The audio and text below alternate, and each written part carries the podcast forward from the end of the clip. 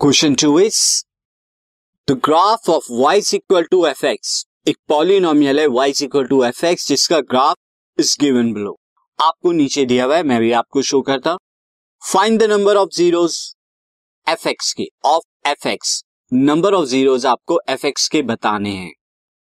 तो अगर आप ग्राफ को देखें this is the graph for the f x ये ग्राफ है। और ये ग्राफ जो है एक्स एक्सिस की अगर मैं बात करूँ देयर तो एक्स एक्सिस ये है। एक्स एक्सिस को कहाँ कहाँ पे कट कर रहा है? एक जगह तो पॉइंट ए पर और एक जगह पॉइंट बी पर कट कर रहा है।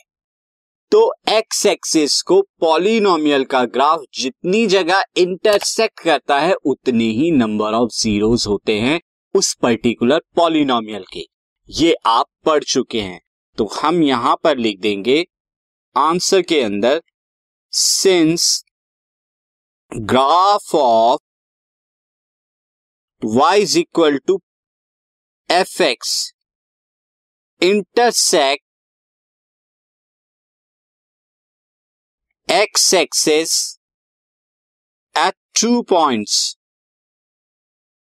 two points A and B A and B पे जो इंटरसेक्ट करता है therefore f x f x has two zeros f x के पास दो जीरोस होंगे।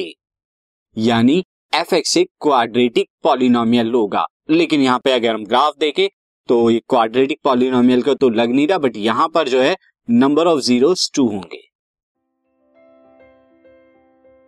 This podcast is brought you by Hubhopper शिक्षा अभियान अगर आपको ये पॉडकास्ट पसंद आया तो प्लीज़ लाइक शेयर और सब्सक्राइब करें और वीडियो क्लासेस के लिए शिक्षा अभियान के यूट्यूब चैनल पर जाएँ।